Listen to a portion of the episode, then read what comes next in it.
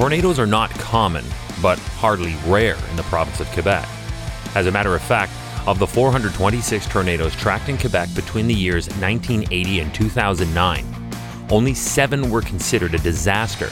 That is distinguished by incidents where people were hurt or property was damaged. Hi, I'm Chris May, writer, producer, and host of This Day in Weather History, now in its second year from the Weather Network in Canada. The July 6, 1999 twister, however, is a rare exception. This day in weather history. On July 6, 1999, a tornado ripped through three Quebec towns Berthierville, Yamaska, and Drummondville.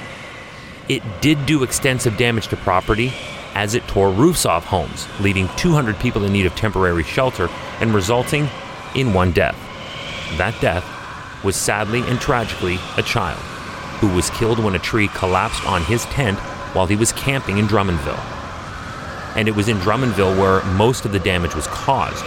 In all, about 60 homes and 30 cars were severely damaged. 200 people had to leave their homes for the night. Emergency shelters were set up in southwestern Quebec. It is estimated that about 4,000 people in the tornado's path were without power after the storm knocked down several hydro poles. This was the second power disruption due to weather in the same week. Just two nights earlier, a violent storm knocked out power for close to half a million Quebecers in Montreal, the Eastern Townships, and the Laurentians. The mayor of Drummondville, Quebec had no choice but to ask for government assistance in the wake of this tornado. Welcome to year two of this podcast. Right now, you're listening to the full version of today's story on your favorite podcast provider, but there's also the daily podcast video short. They're shot right here in my podcast recording studio, so you get that perspective. But oftentimes, they will include visuals from that day's event from when it happened in weather history. So after listening to the full story, go check out the podcast video short on television or online anytime at theweathernetwork.com forward slash weather history.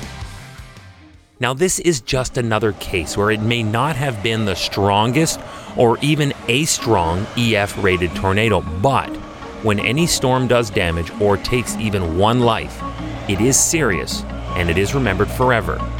The same goes for seasons. Tornado seasons don't need to be particularly active because it will take just that one event to drive people from their homes, ruin a utility infrastructure, and take a life, and it's remembered as a deadly and brutal season. Let this stand as a reminder that when scanning the history books for the most remarkable storms, not all are created equal, and the tornado that struck the eastern townships was a destructive and deadly storm and needed to have its story retold for this reason. I'd like to remind you where you can catch this podcast if you might be picking this up off our site or from within a story.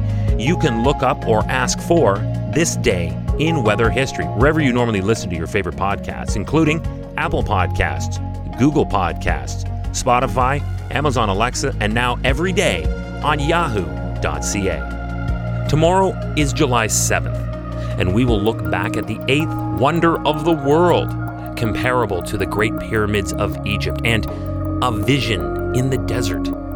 It was on July 7th, 1930, when construction of the Hoover Dam began. This one is going to be really cool.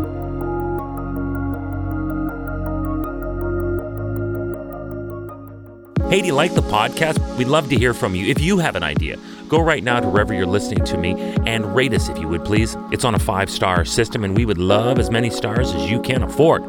So rate us, but then also review us. This way, we can always stay on top of how you'd like to see the show evolve. Then remember to subscribe to this podcast. Click the subscribe or follow button right there on the very same podcast homepage you're listening on. You'll be immediately reminded that the next day is ready to listen to, and you also have access to every episode in the archives. It dates back to June 1st of 2020, so there is a lot that we got to get caught up on on this day in weather history.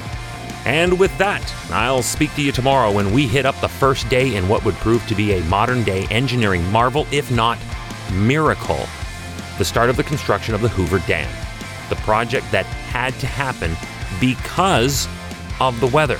That's tomorrow, July 7th, 1930. This day in weather history with me, your host, Chris May.